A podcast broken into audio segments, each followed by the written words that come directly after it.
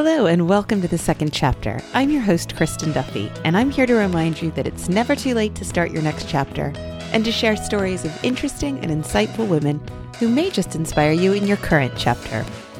Welcome back, everyone. I was on holiday last week, but I'm back with a vengeance. Thanks, everyone who caught up on previous episodes while I was away. If you're enjoying the second chapter, please spread the word. Tell a friend to listen at thesecondchapterpodcast.com or wherever they like to listen to podcasts. This week, I'm speaking with Lubna Kerr. Divorce, death, and her own health scare have brought about big changes in Lubna's life, but it was confusion over a comedy class that led to her biggest change yet. Now, having mostly given up a career in pharmacy, Lubna is an actor, a regular face on the Scottish comedy circuit, and is breaking down barriers wherever she performs. That moment when I decided to stay in the comedy class was when my life changed. Because I could have said, look, guys, I'm chicken. I'm not doing this. Take your hundred quid. I'm away. I didn't. I stayed. Hi, Lubna. Thank you for joining me on the second chapter. How are you? Very well, Kristin. How are you? Thank you for asking me to come on the show. We met over five years ago, I think now, just over five years ago, actually doing a show together, which uh, my listeners will be familiar now because I did the Edinburgh Fringe specials, but we did a show in Edinburgh together. We did. That's how we, I think I came down to London to do the rehearsals. Oh, yeah, that's true. And that's the first, and that, my God, that was an adventure and a half itself. Um, and then we met back up the, at the Fringe in Edinburgh. When was that? In 2018? 17, 18? It was five years. So yeah, 17. Wow. oh, time flies. That's just amazing. And it's lovely to see you looking so well too. Oh, thank you. I feel like this morning I'm still shoving in coffee despite it being past 10 o'clock. And, oh, but thank you. You look very well yourself. Thank you. I would love to start with, other than our brief how we know each other, I would love to start with a question. I'm asking it in a way that I think is probably coming from a slightly more, I don't know, slightly more politically correct place. But I'm going to ask the question that you had from your, was it a solo show or a stand up? It was, yeah, it was a stand up show. You know exactly where I'm going. I know, do I do know where you're. Love, now, where are you really from? That's a really interesting question, Kristin because I wrote an article about that same question about four weeks ago. And, or maybe it was more than that, and I lose track of time. It was during the fringe and it was for a Scotsman piece, a newspaper in Edinburgh. And basically, the summary of the article was the answer depends on the intention of the person asking the question. And that is why I started with I didn't say it very well, but I think I'm asking it with the best of intentions. Yes. But also knowing it's been asked with other yeah. intention. Absolutely. So um, I know you don't have a nefarious reason for asking this question. it's the basis of the whole podcast, but that's okay. If this was a person from Edinburgh asking me that question, right, they want to know what school you went, state school or private school, which basically they're asking, are you rich or are you poor? Are you mm-hmm. part of my concert or not? And in Glasgow, if they ask you that question, they want to know what religion you are. Because what school you went to then identifies what religion you are. You went to a Catholic school, Protestant school. And I say to people, look at me, I'm Muslim. And they'll say, yeah, but are you a Catholic Muslim or are you a Protestant Muslim? So there's always different reasons. And then, so where am I really from? Do you want the serious answer now? so the serious answer is I was born in Pakistan, but I moved over when I was about three, not on my own, did have to bring my parents with me. And still a joke. you never know. I'm just, I think I'm just wired that way. So yeah, I came over when I was three, and then I was brought up in Glasgow but I've lived longer in Edinburgh than I have in Glasgow. I had four years in Wales when I did my PhD and had two children. So really, that's a really difficult question to say. Where am I from? Do you know? I really, I, I think it really depends on who's asking me and where I am in the world. So if I'm in America and someone says to me, "Where are you from?" I'll say Scotland. And if I'm in Edinburgh, just to annoy the Edinburgh people, I say I'm from Edinburgh. And if I'm in Glasgow, I'm in Glasgow. I say I'm in Glasgow when you open your mouth, I think people would definitely at least say you're from Scotland, if not painted a bit with Glasgow. You're right. I've tried elocution. I've been here for 30 years and still I've got the Glasgow twang and I'm proud of it. I think it's gorgeous. When you open your mouth, it feels like to me, a Glasgow accent feels warm. Like I, I, feel taken care of when someone speaks to me and says these. It just is so gorgeous and like we this, and I love it. I think it's beautiful, but don't ever change. Oh, thank you very much. That's a lovely description. I really like that. There's warmth in our voice, and that's lovely. Thank you, Kristin. It is funny because when I was up at the Fringe this year, I ended up hanging out with a group of women from Glasgow. There is a rough connotation about Glasgow, but they were some of the kindest people I've met. And they said, once you know us, you will know we are actually the the kindest the kindest people in Scotland. But I really did. I was just like hearing their voices and they match their personality. So yeah. warm, so generous, yeah. and so funny. Like I think there is something in the water there also that has a bit of comedy in it. yeah, the River Clyde is not just full of dirt and fish, it's full of comedy too. so you didn't always start in comedy. I think we're obviously getting to the point that you have done quite a bit at this point. But you started as a pharmacist. Can you tell me a mm-hmm. little bit about how that came to be? So my father's my father did my father came over here to do a PhD in chemistry from Pakistan in the sixties, and he then went on to do academia and research. And his friends were either doctors, mainly doctors or teachers, and and his best friend was a doctor, and his best friend's son, who he had he had tutored, my father had tutored, was a pharmacist. And my father's best friend, Dr. Mudhoke, said to my father, pharmacy's a good job for a woman. That's what he said. And then, so on the application form to university, I had applied for a doc, medicine, medicine, medicine, and then two pharmacies. And the year that I was doing my exams, my father died and I never got into medicine. I missed the grade by one point, And then pharmacy was my second choice. So that's how I got into pharmacy. And then as my unkind aunt would say, failed doctor. So that's how I got into pharmacy. But I love it. Don't get me wrong, I love it. I've done a PhD in pharmacy. I specialize in diabetes and I've been doing that for nearly 20 years. And interestingly, you say about glass Glaswegians wants to help people. That's why I got into diabetes. My mum had diabetes and I want, and she didn't have any education. And so I developed an education program for people with diabetes, mm. especially for people of color with diabetes, because there's a greater pre- prevalence of type 2 diabetes in people of color. And so that came helping my mum, but it wanted to help other people. And now I run clinics for people who have high blood pressure, high cholesterol, car- called cardiovascular risk for everybody, regardless of the color. I really enjoy that yin of helping. But you know what? If you're always giving of yourself, if you're always emptying that and not refilling it, you will burn out. Mm-hmm. And that's what happened to me about six and a half years ago when I had a heart attack and and you're on this journey, you're on this cycle of got to keep going, got to keep going. And then I was juggling. I, but by this point, I'd got into the arts. I got into the arts in 2010, actually, when my marriage broke up. And then I'm juggling two jobs. I'm juggling three jobs, four jobs. I've got my pharmacy world where I'm trying to do good. And then I've got my home life with my children. And then I'm looking after the house. And then I was going to move to Glasgow to help look after my mum. And then I've got the creative world. And you're like, you're juggling all these different things and something had to give. And it was me. it's just, it's so crazy for me to think of you having a heart attack because you just are this like little ball of energy in my mind. so the thought of your body just saying, no, that's too much. It's just so hard to imagine because obviously this happened not that long before I met you. That's right. It happened in 2016 and we met in 2017. Mm-hmm. So just you'd answer that, wasn't it? And, and had I fully recovered? Probably not. Because I remember speaking to a nutritionist and I asked her, because I saw a nutritionist, because I was absolutely total shock when I had the heart attack. Absolute total shock. Didn't see it coming at all. I didn't have chest pains. I wasn't complaining to my GP. I've got angina. I can't walk. None of the symptoms that I know of. And so it was a complete shock to me. So I went to see a nutritionist afterwards and I said, How long will it take my heart to heal? Mm-hmm. And she said, Broken limb takes two years. So a heart will take what, five plus? Oh. And that's if you're not doing any more damage to it. So, yeah, and I think there's the physical side of healing, but there's also the emotional healing. Because when you say a heart attack, it's your heart is under attack.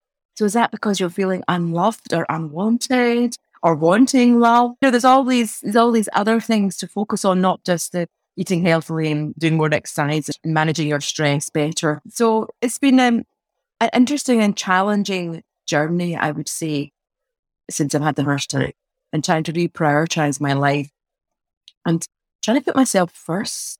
And I'm, you're right, I'm a really positive person. And I think that's what's caught, that's what's helped get me through this because other people might not have had the same impetus to keep going. Some people become recluses and know I'm not going to do this and they're scared of doing things. And then obviously being locked up in the pandemic and the risk of getting COVID, all these things impact on your mental health as well. But I'm very blessed. I'm a positive person and I've come through it. And yeah. I'm Just happy. out of curiosity, because you did say you didn't, it was a shock. You didn't have all these symptoms. Yeah, yeah. And I think heart attacks still to this day are talked so much about for men, but not for women so much. So just for people listening, what happened that you, what happened? and was there anything that somebody else that maybe is going through the same thing could be looking out for? Yeah. The very first important thing I want to say is the symptoms for women are different from men. The, the description of heart attack is written by a man. Okay. Yes. So the symptoms for women are totally, absolutely different. Now, I specialize, this is the ironic thing, right? I specialize in helping people not to have a heart attack. That's why I thought you might be a good person to ask, but on second thought. I mean, can you, can you imagine my embarrassment? Thing is, uh, Chris, I didn't know I'd had a heart attack. No. So I had come back from a long overnight stagnant flight from America. Right. So I wasn't moving about. It was overnight. I was trying to sleep. It was very cold that year. It was minus 12. My blood pressure had been high. It wasn't controlled. I was very stressed at work and I was carrying a heavy load. I, I did come back on the Monday. I did a short film on the Tuesday. They got lots of rewards. I did my clinics Wednesday, Thursday, Friday, right? No, not taking into account that actually I might be jet lagged. I need a rest. Okay. Right. Friday, I was doing my clinic and I did the clinic and then I went and parked the car. I was feeling fine all morning and then parked the car, went up the hill to get a ticket for the car, walked back down, and put the ticket in the car and then walked along to my lawyer because I was going to see him to sort sort out my will. Oh my God.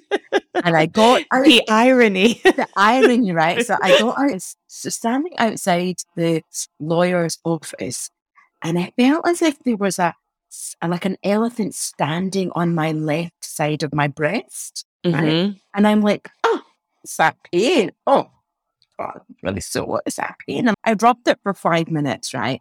And it went away. So I went in, had my meeting with the lawyer, went out that night because there was a new comedy place opening. So I went to work the next day. I was feeling a bit tired, but I'm jet lagged. Takes a lot out of you, right? Didn't know. Uh, Sunday, I was really tired. I'm like, oh God, I'm just catching up in a All this busy week I've had and debt. Went to work on Monday and it was minus 12 outside. To be honest, my work was horrible. I was very stressed. I'd been getting bullied. I didn't want to go there. I'd, I'd also been on call over the weekend and I couldn't say to my boss, because I knew something was wrong on the Friday, but I couldn't say to my boss, do you know what? I don't think I should work this weekend because I've just come back for two weeks holiday. right. So, you know, so you've got that guilt factor of, oh, I'm on call this weekend. I can't do that because well, I might have had a heart attack. You know, they would have thought I was just at it.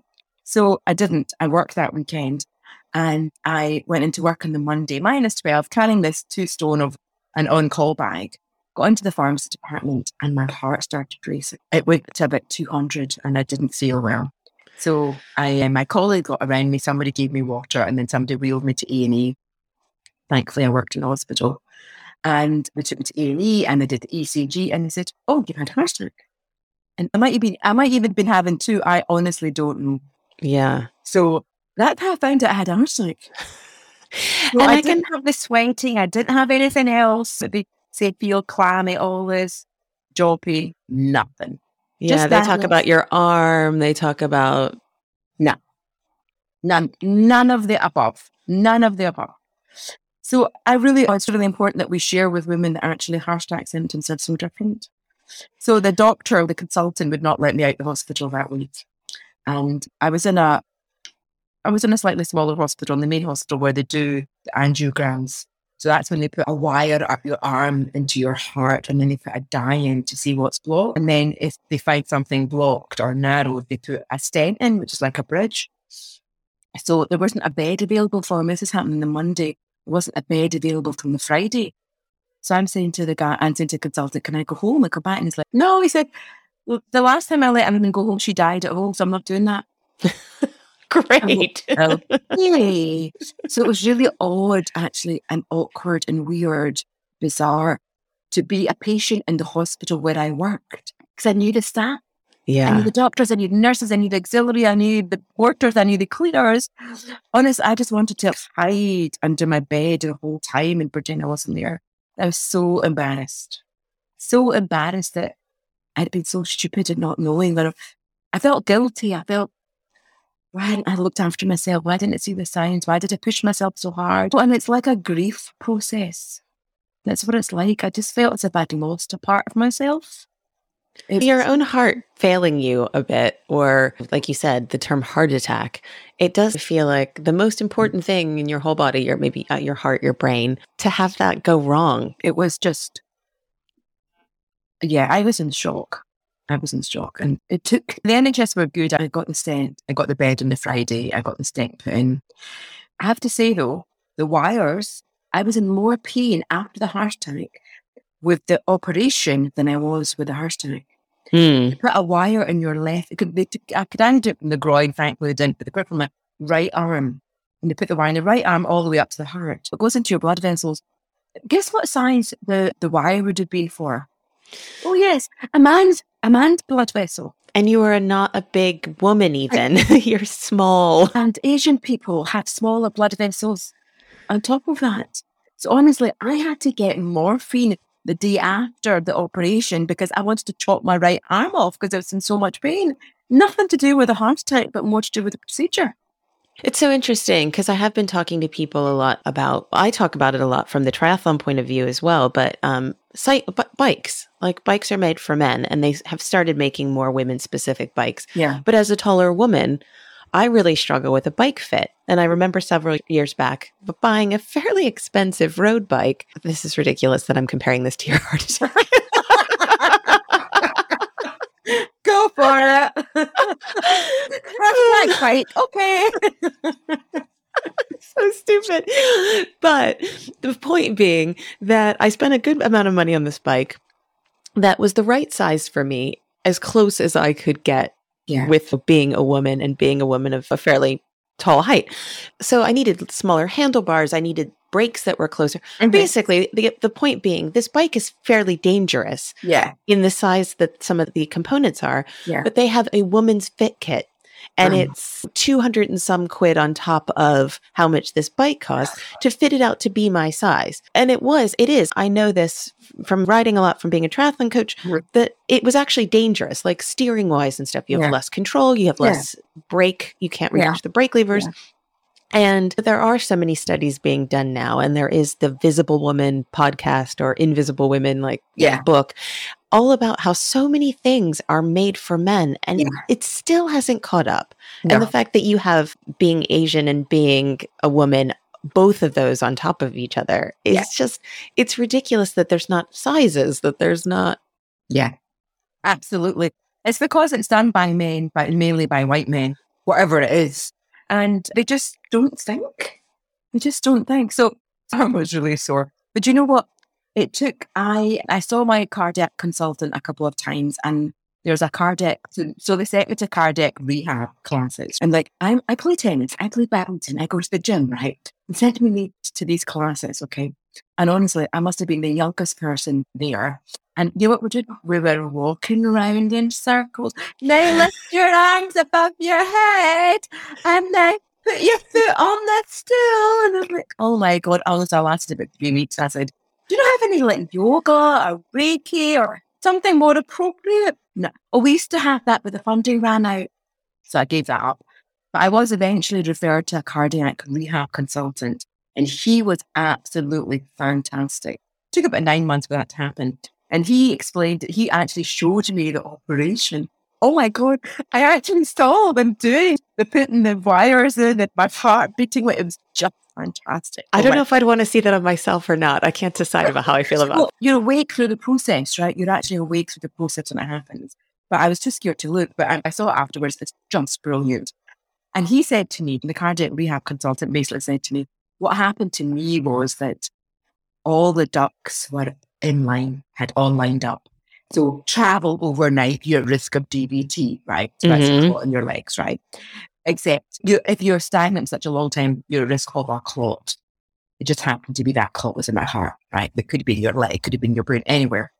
Then obviously I had high blood pressure. That's also risk of clot. Then it was very cold. And when you when it's very cold, as it was in, uh, unusually very cold in Scotland, minus 12, your blood vessels constrict. So you have this clot going through your body, your blood vessels are smaller, so there's less space. You know, and then I was stressed at work. I didn't want to go there. And do you know what, actually, Kristin? I never went back to that hospital job. I never, ever, I took a whole year out. I was down to zero pay for that job, but I refused to go back. I had meetings with unions and my bosses, and I'm like, not going back, not going back. And it was, if I hadn't had the heart attack, I'd probably still be there, moaning to you that I hate my job. but it was like, my body saying, you hate your job and you're not giving it up. So I'm just going to make you stop. and so But I do feel like there's always something, there's some sort of catalyst. And sometimes it's Yes. dramatic as a heart attack. Sometimes it is a divorce or a separation or somebody else dying. Yeah. But there's always something that Yeah. just has, sometimes you just need a wake up call. Yeah, and thing was, my mum had died in 2013, and then I had the heart attack in December 2016. But my brother had died. My younger brother had died in April 2016. So I was still grieving for my mum dying, and then my younger brother dies. And in the same year, I then have the heart attack. And you had a divorce somewhere along all of that as I well, had, didn't and- you? yeah, in 2010, I separated from my Oh, okay. So that was a bit 2016. earlier, but it was one major Yeah. catastrophe or life changing Yeah, event after another. one thing after another. Like your marriage breaks up, your mum that I was very close to dies, your brother, there's only three of us left. My brother dies, it's just me and my sister now. And then I wasn't happy at my job. It's just one thing after another. So you're absolutely right. So take the cardiac rehab consultant to say everything just came online and this is why you had the heart attack. And then I was sent for counselling. And I'm not, I know I talk a lot, right? But I'm not a moany person. Mm. I just felt as if the counselling, I want to go and pretend I was okay. That is so weird that you say that because I just was speaking to someone the other day because I, when my marriage separated, I went to a therapist for a while.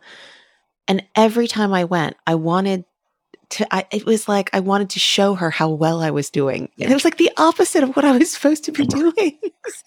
And they just sit and just listen to you. And then I can talk for Scotland. I can talk any rubbish I wanted to. yeah. But I just didn't feel it was, I wanted her to say, but how are you really feeling? Lubna? I know this is just a facade. At which point I would have just broken down and started crying. But that didn't happen. And there's oh six sessions, oh you're fine, bye. And I knew I wasn't fine. But it was I don't know if you don't want to show your vulnerability. I don't know what it was. I I, I, I don't know. Anyway, yeah, so that was an interesting chapter of my life. And the thing is now, I want to, I've been asking my consultant for a while, I want to know what's happening inside my arteries because you don't know that. You can get a scan of your lungs or you can get an echo that shows the size of your heart. And there is modern technology out there, but I don't know if it's available on the NHS. I don't want to have another angiogram, right? Because that was so sore. I don't want to do that. But I don't also want to be shocked and having another heart attack. I didn't know what was happening. Right. So there is technology. I'm going to do the research, but NHS hasn't caught up with that because I want to know what's happening inside my artery so that I can maybe not have that chocolate biscuit that or whatever. Do you know what I mean? It's, I think we should be much better. I'm a great believer in prevention. In 2008, I set up, oh, this is something else I was doing when I set up a charity in 2008, social enterprise charity. And it's called Centre of Health and Wellbeing because I'm a great believer in prevention. Prevention is better than cure. So don't prevent people from getting diabetes, prevent people from having a heart attack. Oh, didn't work for me, but that was a plan. Prevent Yeah. people from getting cancer, prevent people from being unhappy. What can we do? Prevention. And England, I think, is probably better set up than Scotland. Scotland doesn't really do that much for prevention. Yeah, we have bowel screening. Yeah, we have breast screening. But even that, it's interesting because I noticed in America, for example, we would be told to go for breast screening starting at like age 40. And we'd early. also and we'd also usually have examinations that were part of like gynecological care they would yeah. actually do a breast exam as opposed to here i've noticed you start at 50 with yeah. breast exams and you're asked by your doctor have you done a breast mm, exam a self exam and of course people should be doing self exams as well but it's just very interesting to me because it feels like if Scotland's one step beyond that, like the preventative thing is just not a UK wide thing. I think we could be yeah, doing better. Absolutely. But totally. Because my brother, my younger brother, had bowel cancer at 43. He didn't die of that. He died of heart failure. But so 43. So he would never have got picked up because the bowel screening starts at 50. Yeah. So, so, I have to go to my GP every two years and say, well, maybe I should get a colonoscopy done because it's in the family. And it's like, why do I have to take the initiative? And yeah. so many people are, I'm lucky, I'm, in, I'm part of the health service. So I know what to ask for. I know that I need to be proactive. And I think people need to be more proactive about their health. They need to do the research, they need to read what's out there, and they need to look after themselves big and not just take this. The doctor says I should take all these different drugs, then that's what I should do. And when I work with patients, I, I used to work in a GP practice and I would do medication reviews and I'd say to patients, what are you on X, Y, and Z for? And they're like, I don't know, but the GP told me to take it. And then oh, my head, I'd say, we could take poison if your GP told you to take it. They jump off the edge of the cliff. Oh my! Would you jump off the bridge? yeah, my GP told me to, to jump off the edge of the cliff. I'm like, so I think we've made people like that. New society has made people just do what we just do what we tell you. We've taken away the ownership from people. And I want to give ownership back to people and say, it's your body, it's your health, it's your life. Look after it. You've one shot at it. So do the research, find what the drugs are on. Tell this really funny story. I've, I've got this patient and he was prescribed a new drug for blood pressure. I'm not, re- I'm not taking it. He said, I'm not taking it because I've read the side effects. And it's a really standard drug been out for a long time. And I'm like, uh, how many do you smoke a day? Uh, 40. 40 cigarettes a day, but I won't take the medication that's supposed to help that. It's no. going to bring the blood pressure down. And yeah. I was just like, oh my God, really? So, yeah, so I think people need to take responsibility for themselves. They need to educate themselves. And I think we as healthcare professionals have responsibility to help them. So, you are still in the healthcare profession. However, I yeah. feel like a large part of your life is no longer that. And right in the middle of all this, your mother dying, the heart attack, you were doing some acting, but stumbled onto comedy. Yes, yeah, so I do one day of NHS work now, but I can talk about it because I did it for a long time. Um, in 2013, I, so being Scottish, Pakistani female, older, I needed a USP, you know, a unique selling point. what will I do? And I watched comedy for years. I'd been to the stand. I love my father actually was a huge comedy fan. We used to watch growing up. We used to watch Morecambe and Wise and uh, Two Ronnies. And my dad's favourite was Dave Allen and my mum's favourite because it was sketches. We're always mocking religion. He was always mocking religion. So it was really funny. So I grew up with, and my father was very funny as well. So comedy was just part, part of my life. I think um, I think my marriage probably eroded some of my wittiness. So when my marriage broke up and then I had this, I remember during the Fringe 2013, and I'd been, it was the year my mum died, and I needed to do something, a distraction from the grieving process. And so I'd been thinking about Laughing Horse Comedy, do weekend courses during the Fringe in Edinburgh. And I, oh, I'll do, I'll, so I looked up what weekend I was free and it was the 23rd of August. And I thought, I didn't book it, I didn't, I just couldn't I couldn't do it. You know, it was 100 quid and my tight Scottish Pakistani woman. I'm like, oh, what, what, what? Something else comes up. So the night before the course, right, I book it, but it's too late to book online. So I phone and pay for it over the phone. And I didn't get the follow up email or whatever I was supposed to get anyway. So I turn up there. And because I was still grieving and I hadn't really got my head around everything, I know it sounds really weird, but I thought I was going to a comedy writing class. So mm-hmm. I turned up there, right, and the guy says to me, So you're all right for your gig tomorrow night? And I'm like, my gig. what? What? Wait, no. hold on a minute. No. And there was like half a dozen of us in the class. And I'm like, no, I didn't sign up for this. I'm like, where was this information? Getting annoyed at him. He said, oh, it was in the email. Did you not read it? And I'm like, I signed up over the phone. I didn't get the email. And I'm looking at all these people. I'm like, you know that? Do you ever look back in your life and you think there was a moment where, you, where it changed, mm. where it just, you had that, you could have gone right, you could have gone left. That moment when I decided to stay in the comedy class was when my life changed. Because I could have said, look, guys, I'm chicken. I'm not doing this. Take your hundred quid. I'm away. I didn't. I stayed and I did the gig. Because I was like thinking, what's the worst going to happen? There'll be nobody there. Nobody will laugh. I'll cry all the way home. Right? and then I didn't tell anybody, honestly, Kristin. I didn't tell anybody, nobody. Can you imagine how difficult that was for me? Chatty Lubna, right? to not tell a soul, not my sister, not my children, nobody that I was going to be doing stand up comedy. Because I thought they'll stop me, they'll tell me I'm stupid, they'll say, You'll embarrass yourself. What are you doing? Have you lost your brain, mom? All the things that people would have to you would, would have been totally, but I didn't want to hear them. And, and you know what? I didn't even use my name. When I went on stage, I got the MC to introduce me as Miss Cappuccino. That's an interesting. the other one I was going to say was misunderstood. Either way. anyway, so we turned up. Thing was, I hadn't been part of the fringe before, right? So I forgot it was the fringe. So I turned up on the Sunday night at Three Sisters, absolutely heaving. There was like hundreds at the gig. The place was full packed, right? And I thought, oh my God, time for a sharp exit here, right? But I didn't. I stayed and it was like doing your first ever gig and it was like live at the Apollo. Yeah. That's what it felt yeah. like. And so I walked up on stage, I picked up the mic and the stand collapsed in my hand. That's so what happened to me. And everybody started laughing, right? I had the mic in my hand and the stand was like just collapsed. And everybody started laughing. I'm like, oh, this is easy. oh, what a fool. What a All fool. I have to do is break things and people will laugh. So our tutor, so we'd, we'd practice our set. We'd written, I'd never written comedy before. So we'd practiced over the weekend with our colleagues. And of course, they're going to laugh. And you don't know. This is the first time I'd ever publicly performed a comedy set ever. And I'd spoken before on presentations and conferences and all that sort of stuff that not, not had to be funny. Yeah. I have a problem standing up. It was the funny part that was difficult. Um, and our tutor said to us, look, they'll come apart part in your set and you'll forget what you're going to say. And I'm like, I am an actress. I don't forget my lines. And I mean a minute into my set, I forget what I'm going to say.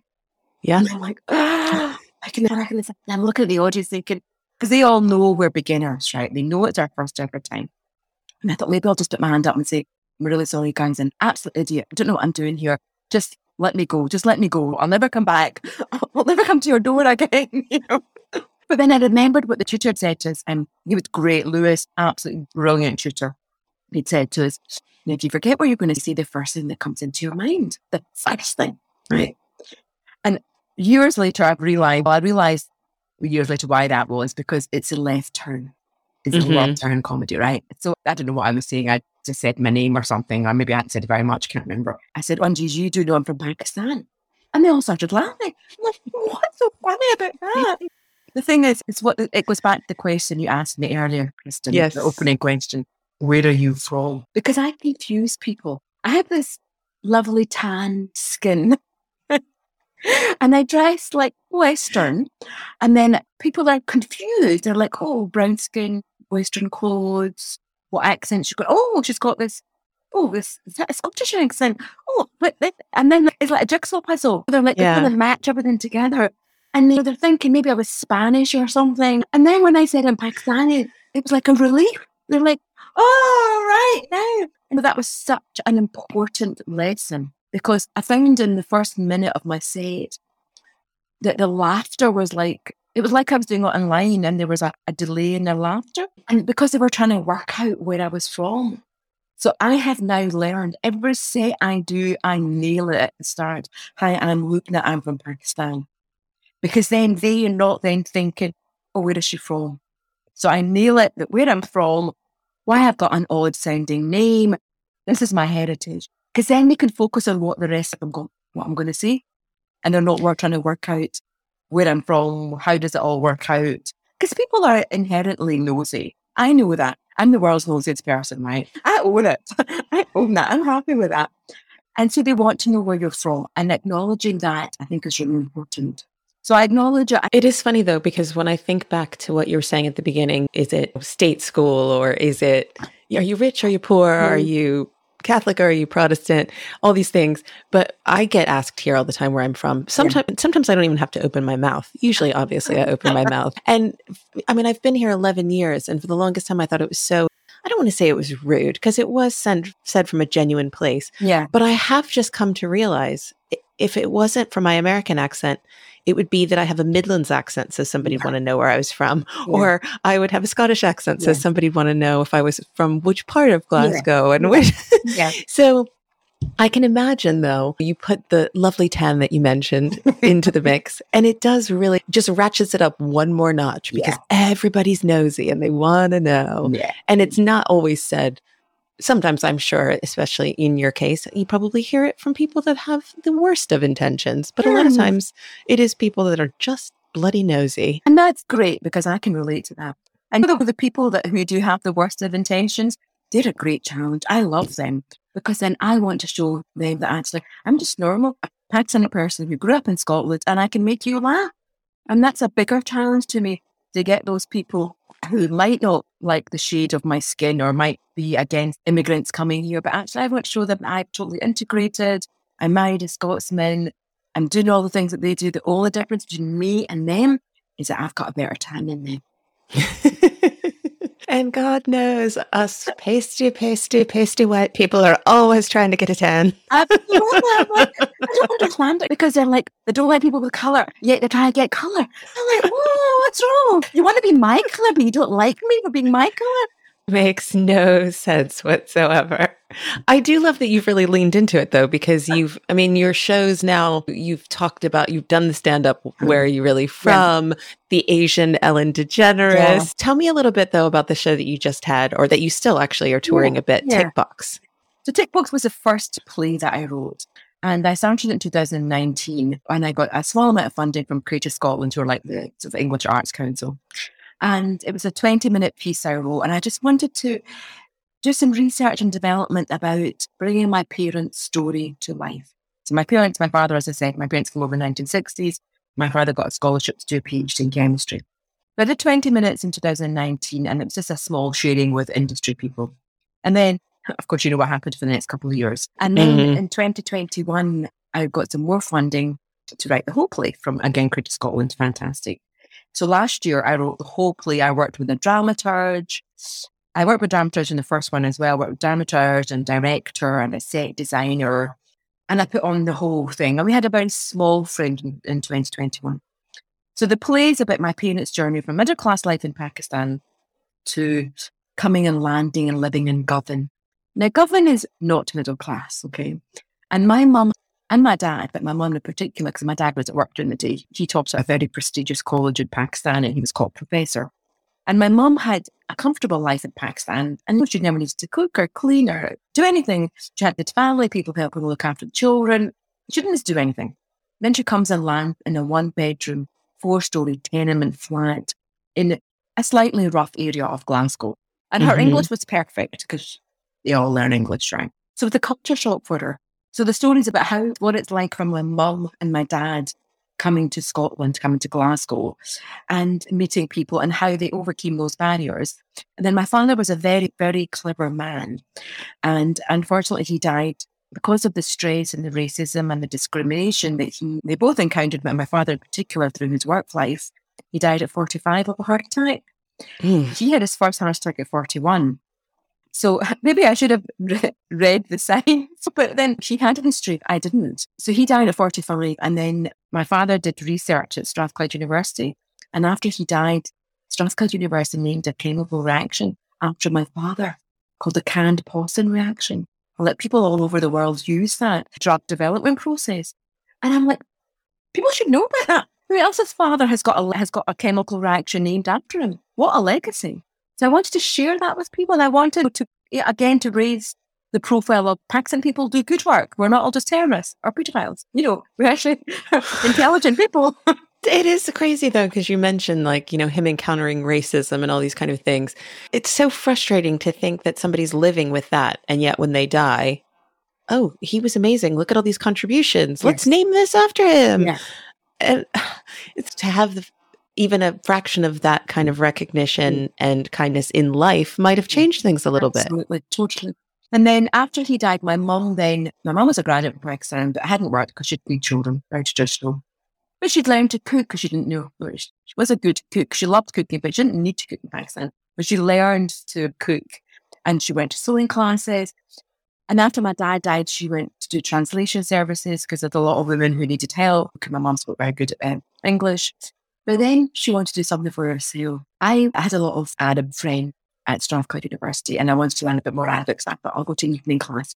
So my mum decided to come with me because as a 19 year old Pakistani girl, we weren't allowed to go out on our own at night. Mm. so my mum comes with me and I'm like cramping my style. You know? anyway, turns out she was really good at Arabic because she was good at languages. And she decided she's going to go to Glasgow University to do an MA in religious studies, Arabic, and philosophy at the age of 48. She does that, passes her MA and everything brilliant. Then she sets up classes for free for Muslim women and to, uh, uh, to get them to interpret the Quran. Because up to that point, all the scholars, all the Muslim scholars were men. Oh, gets back to that male point of view. And exactly. my mum went, no, let's do from the woman's point of view. So she set up these classes for women all over Glasgow. And she was the first female Muslim scholar in Scotland.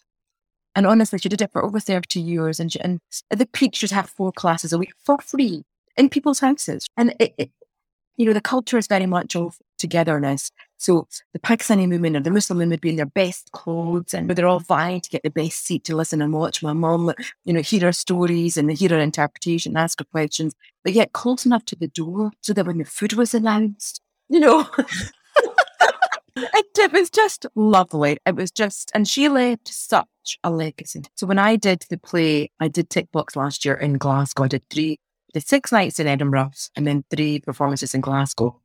And there were they were women who came to the play who'd been in those classes that my mum had. I, I don't know who was crying more, me or them, because they were like, I was there, I was there with your mum on that journey. And honestly, even talking about it I get goosebumps. I know you also were wearing some of your mother's beautiful clothes because you talked a lot about that you look like a Western woman yeah. walking the streets mm-hmm. because you have you are you've been here your whole t- whole life, yeah. but to take that moment and yeah, put your mother's clothes on. That was just I didn't do it last year. I did it this year, and I don't know because last year I had a costume designer, a number of things, and we bought costumes, and I don't, I don't know what made me do it. I just decided the first night I was going to wear one of my mum's outfits, and it just absolutely totally changed my performance. I literally felt as if she was there with me. So for the whole two weeks that I did Tick Box this year, I no two weeks minus one day. I one day I wore something from last year, and I just didn't feel it. I just didn't feel it. I performed it, and I said to my tech lady, I didn't enjoy that. I just didn't enjoy it that night. And so after that was it. I wore my mum's outfits, and I had maybe four or five of her outfits that I wore and different occasions. One, one was for my brother's wedding, one was for my sister's wedding. And they're lovely, ornate dresses and can't really part with. And then some of them were, were outfits that she would wear to the, the, the classes that she ran. They were called DARS. So some of them were those. And I'm channeling, I was channeling her energy. It's yeah. brilliant. And I'm not, I'm always now, whenever I'm touring with Tick Box, will wear my mom's clothes. Well, yeah, the chance to bring her back in that way and yeah. to honor her legacy. I can't imagine going back. Like you said, you just wouldn't feel it the yeah. same way. Yeah. yeah. It's just amazing. So, yeah, so I'm touring Tick Box now. I'm trying to find venues around the country. I'm coming down to North Lincolnshire in November. I'm hoping to tour rural Wales at some point. I'm going up to north of Scotland. And I'm just applying to theatres and just trying to get them to because it's, it's such a beautiful story. It's a story of my parents, it's their legacy. There's also a story of pain and of discrimination and of racism. And I think people need to know the impact of words, the mm-hmm. impact of how do you make people feel. And words are not just something you throw away. They can literally, I know they say sticks and stones and break your bones, words will never hurt you, but actually that's not true. They can dig deep. Well, it's like you said, maybe a couple years for a bone to heal, maybe five years for your heart to heal. But words, you remember that. That's not something that. Yeah. My Maya Angelou said, people forget what you say, people forget what you did, but people will never forget how you made them feel. Absolutely. those words that make you feel like you're different, like you're not wanted, like you shouldn't be here. And and I think the media have a big part to play in stirring that. So I want to be that person says, look, we're normal. We're just like you, but we tell stories and we're funny and we've got a better tan and look at our clothes. Music. so yeah, I feel like I'm on this path of actually sharing a story that's not about terrorism, that's not about forced marriages, is a normal story that people haven't heard. Because again, everybody thinks it was just working class people that came from South Asia, but it wasn't. Lots of doctors and teachers and arts people came across as well, but their stories aren't heard. So I feel I'm flying the flag for them. And I do think how people can relate is through comedy. You've got this serious story, yeah. and you've also got your comedy that's reaching across the aisle or whatever you want to call yeah. it. In the play, so I, I play like eight characters, right? And in between, when I come out of the scenes, I become myself. And then I do a bit of stand up through our storytelling and I make that funny. And then I'm, I'm, I'm commenting on either what we've just seen or what they're going to see. And I think comedy is such a good medium to get things to land.